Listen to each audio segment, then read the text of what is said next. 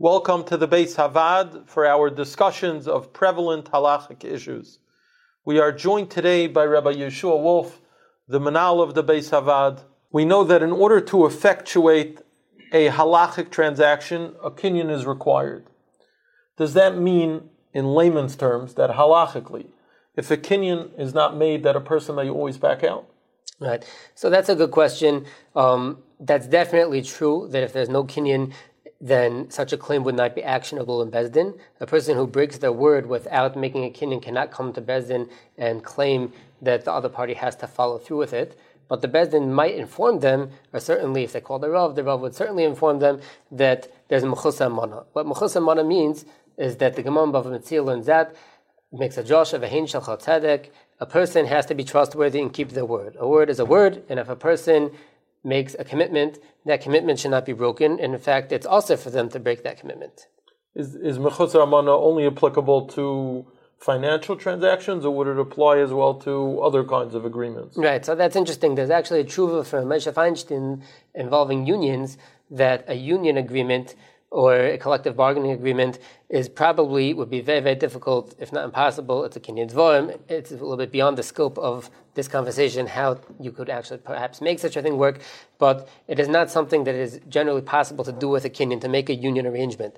But if Moshe Feinstein at the same time says that Mechusar Amana would apply. So if a person is a member of a union and the union goes on strike or they take some kind of position and they have already committed to go along with whatever the other members of the union or the leaders of the union have directed them to do, then that would be an issue of Amana, even though it's not really considered a financial transaction.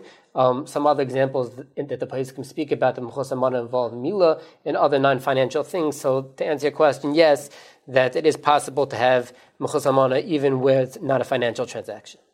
Now, in light of Amana, is there any circumstance or scenario where there would be sufficient reason in any kind of case where someone could back out? Right. So there definitely are. But I would just preface this that when I get shilas about Amana, very often what has happened is that there has not yet been a commitment by one of the party, the party asking the shaila, and certainly there would not be any mechus until they have very, in a very concrete way, committed to what they said they're going to do. If they just talked about it or you know negotiated and it's not really final, and they have not committed in a real concrete way, there would not be mechus.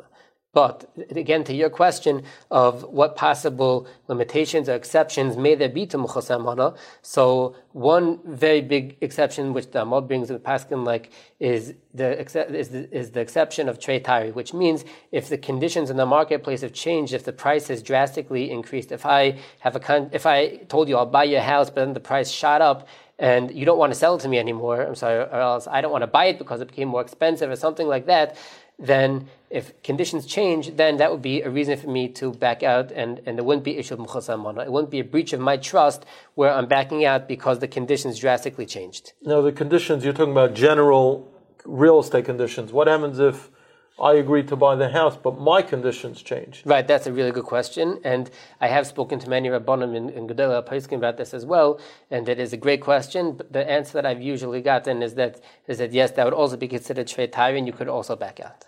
One more, I think, noteworthy thing is there's another heter of Mechus which is Matana Maruba.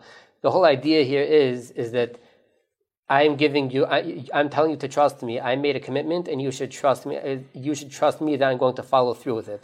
If I give you Matana Maruba, if I give you a very large present, something that we all know that I'm not going to follow through with, and something that's very unlikely, and you never trust me in the first place that I would actually follow through with, through with it, even if I meant it, then there would not be in of Mukhzaman in those instances as well.